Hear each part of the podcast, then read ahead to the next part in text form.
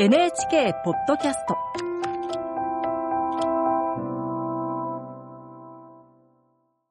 内越弘樹と。ゆいのあきです。ポッドキャスト版山崎デスクの気になるニュースな現場ニュースな人。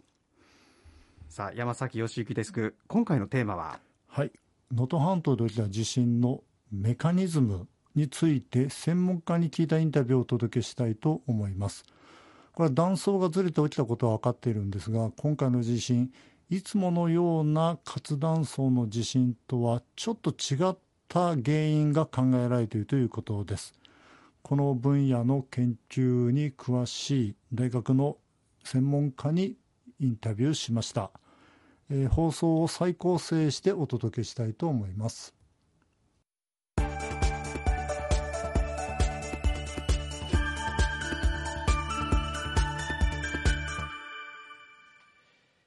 今回の能登半島地震で石川県で震度7の揺れを観測した後能登地方やその周辺では地震が相次いでいます。能登地方では2020年以降地震活動が活発化していてそこには地下にある水などの流体が関わっていると指摘されています、えー、山崎さん、まあ、今紹介した地下にある流体ですか、関係してるんですね。そうなんですね、こうした原因の地震って、あまり日本でも例がないみたいなんですね、これ、水と見られる流体、なぜ地震を引き起こすのか、そして今後どうなるのか、金沢大学のひ、えー、平松義弘教授に先ほど聞きました。あの、そもそも今、あの、能登半島の地下でどういうことが起きていると見られるのか、あの、何度も聞かれていると思いますけど、少し、あの、リスナーの方に分かりやすく、まず教えていただければ幸いです。はい。能登半島、特に北東部、まあ、地域でいうと珠洲市の周辺になるんですけれども、その辺りでは2020年の12月頃から活発な地震活動が、ま、現在まで継続していたんですね。で、その原因としては、え地下から上昇してきた流体である、これ、ま地下のかなり深いところで、まあ、15キロ、深さ15キロより深いところから上がってきた流体、まあ、それがえーとまあ、能登半島の、えー、日本海側、まあ、北岸になるんですけれども、地元では外浦という言い方をするんですね。でそちらの方の沖合に、まあ、海底の活断層が、まあ、延々と、まあ、輪島の方から鈴、さらに佐渡島の方にかけて伸びておりまして、まあ、そういう断層帯っていうのが南東に傾斜している、つまり能登半島の陸地の下に断層面が伸びていると。でその数値の地下でその2020年12月に上がってきた流体がそういう南東に傾斜した断層帯に入っていってでそれがまあ断層を動きやすくして活発な地震活動を起こす。でまたその断層帯の地震が起こっているより深い側の方、まあ、流体が上がってきている方に近いところなんですけれどもそちらの方ではですね、えー、断層がゆっくり動くスロースリップという現象や、また断層が膨張してちょっと開くというようなことも同時に起こってたんですね。で、その地下のそういう断層がゆっくり動くであるとか、まあ、膨張して開くっていうことがあると、それ自体がまた周囲の断層に動かしやすくする力っていうのを与えるんですね。でだから流体がその断層帯に沿って上昇していって浅いところの断層に入ってまあ、そこで断層を動きやすくする、地震を動きやすくするっていう効果と、ちょっと深いところにあるその変動源が力をまた新たに与えて、さらにそういう断層を動かしやすくする、つまり地震を起こしやすくするという効果がもうずっとこの2020年の12月以降続いていた。で、昨年5月5日のマグニチュード6.5の地震も、まあ、そういう一連の流れの中で発生した地震なんですね。でおそらく、まあ、今回のマグニチュード7.6の地震の震源位置っていうのがまさにそういう群発地震の起こっているところでその流体が移動したと考えられている、まあ、南東傾斜の断層帯の付近に位置しておりますの、で、まあ、だから今回のマグニチュード7.6の地震のまあ震源付近の断層にもやっぱりそういう流体が入って動かしやすくしていたのと、そういう変動、地殻変動の変動源の与える力によって、まあ、断層を動かそうとしていた。まずやっぱりその二重の効果がやはり今回も働いていて、その震源付近の断層を動かしたと。で、問題はそれがさらに、えーと、周りの断層に広がっていったっていうところが今回マグニチュード7.6の大きな地震になったというところのポイントなんですね。でそのまあその断層南東に傾斜断層帯の深くで起こっているゆっくりとした断層の動きというか断層の開口っていうのがそういう周囲の断層大きな断層にもやはり動かしやすくする力をもうこの数年間じわじわと与え続けていたと。でそういう背景があるのでその震源付近で起こった断層のずれ断層の破壊というものがその両側にやっぱり広がりやすい状態に達していた。でまあ、そもそもそういうところでは地震発生する危険が高まっているので、まあ、今回のそのマグニチュード7.6の地震発生以前にも、えー、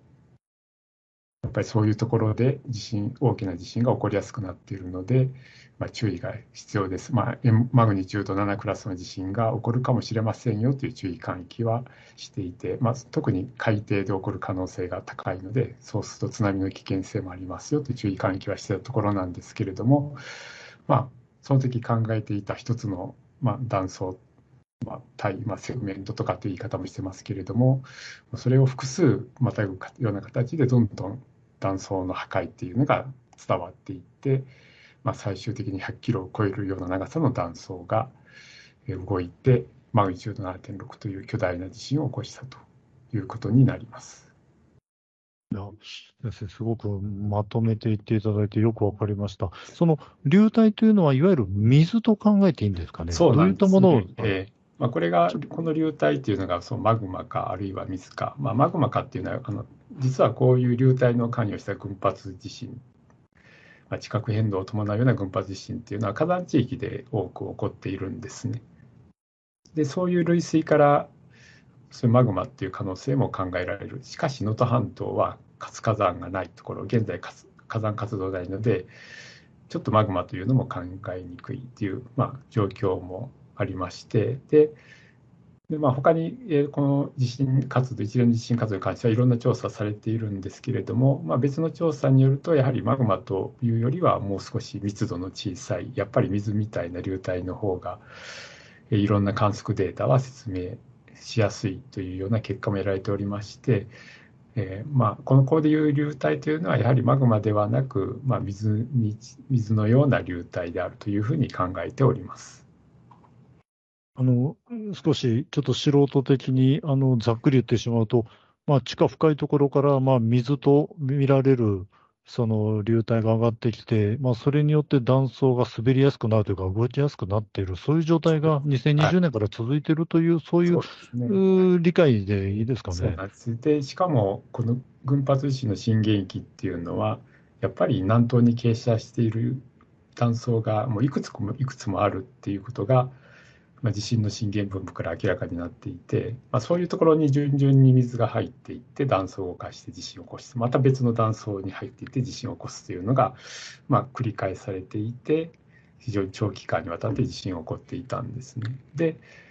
その能登半島の、まあ、日本海側の沖合にある、まあ、長大な活断層群も、まあ、おそらくそういう平行な断層構造というのを持っている。っていうのは、実際に昨年の5月5日のマグニチュード6.5の地震の際も、位置的にはその鈴置セグメントと言っている海底の活断層に近い位置でありましたので、その海底の活断層の活動ではないかっていうふうな考え方もあったんですけれども、やはり震源を正確に決めてやると、やっぱりそれとは違う、まあ、それとおそらく並行した別の断層が活動したということがあります。なので、まあ、今回のマグニチュード7.6の地震も、その断層、まあ、地震の破壊域としては、すでに知られている海底の活断層の全域ぐらいに匹敵するんですが、まあ、本当にその海底の活断層が動いたのか、もしかすると、なんか並行して存在するような別の断層が動いたのかっていうところは、ちょっと今後の調査結果にを待たなきゃあの判断できないところにはなるんですね。ただ、ただ、まあ、ざっくり言いますと、けどそういう南東に傾斜した断層帯が発達しているというところは間違いありませんので、まあ、そういう断層帯の中で起こった地震であるというふうに言うことはできます。先生、そこまでメカニズムを理解させてもらうと、やっぱりマグニチュード7クラスのものは、まあ、落ちてしかるべき、まあ、それぐらいのメカニズム、ということですか？そうなんですね。で、まあ、そういう、まあ、能登半島の北岸沖には、まあ、代表的なセグメントと呼ばれているものが4つあって、まあ、西の方から門前沖セグメントというのがあって、それはでそのうちの東半分は2007年の能登半島地震で活動したものなんですね。で、その東側の隣に猿山沖セグメントというのがあって、さらにその東に輪島沖セグメント。で、この輪島沖セグメントというのは、300年前にやはりマグニチュード7近いような地震があったという歴史記録の、まあ、記録がありまして、で、我々の研究室で、まあ、海岸の過去の隆起っていうのを調べたところ、どうもその300年前に起こったと考えられる隆起があって、まあ、断層モデルとか考えてあるとどうも輪島沖セグメントが関与している可能性が高いという、まあ、結果出しているのがありました。でその横に鈴沖セグメントというのがあって、まあ、それは群発地震の活動域に近いので、まあ、そういうものが動く可能性があると。でそれぞれ単独でやはりもうマグニチュード7前半程度の地震は起こす可能性がありまして、で、まあ、従来からもそういう、まあ、M7 クラスの地震は、だからもう十分起こりうるので注意が必要と。で、海、海の活断層なので津波も注意が必要と言ってたやつが、そういうセグメントとか読んでるやつが、本当に、まあ、少なくとも3つ。で、佐渡川島の近い方向にもある別の断層も動いているので、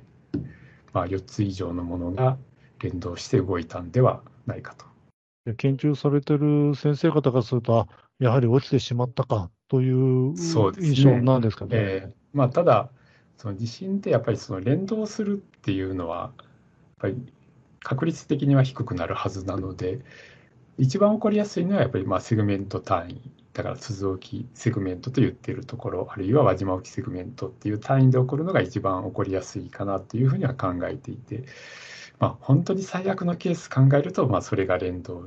珠洲沖と輪島沖が連動してもっと大きなサイズっていうようなこともまあ言ってはいたんですね。ただ今回はさらにそれを超えるような、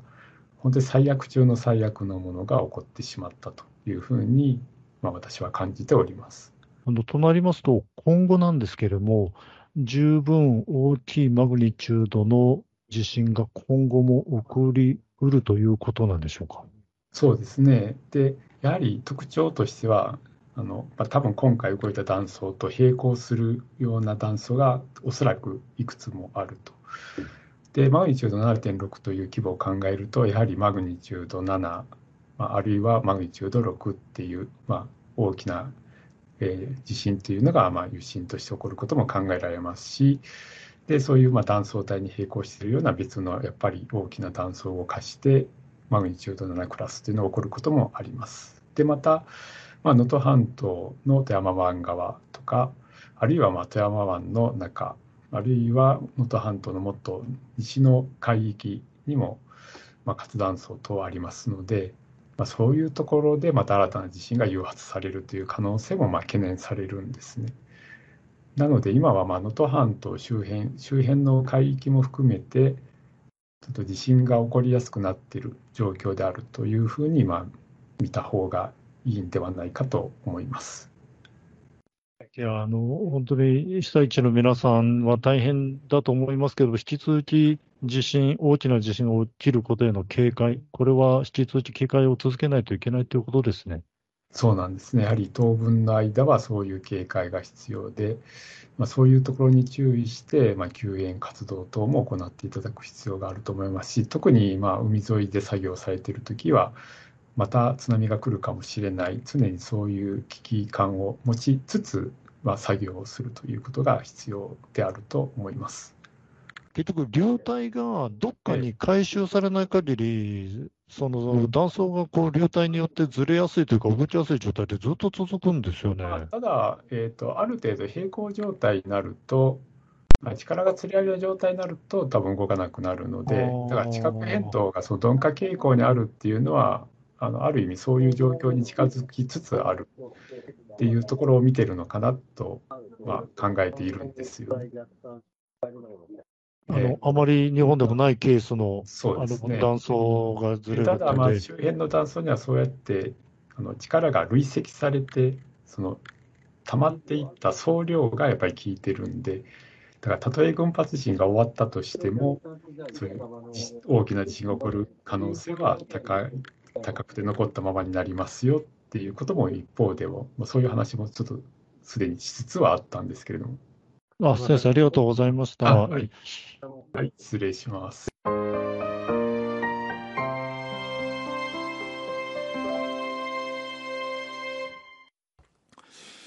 まあ、あの平松教授、このように話していてですね、まあ、残念ながら大きな地震、今後も続く可能性があるとのことでした。警戒をしながらの救援支援、そして生活の再建、目指していくことになります。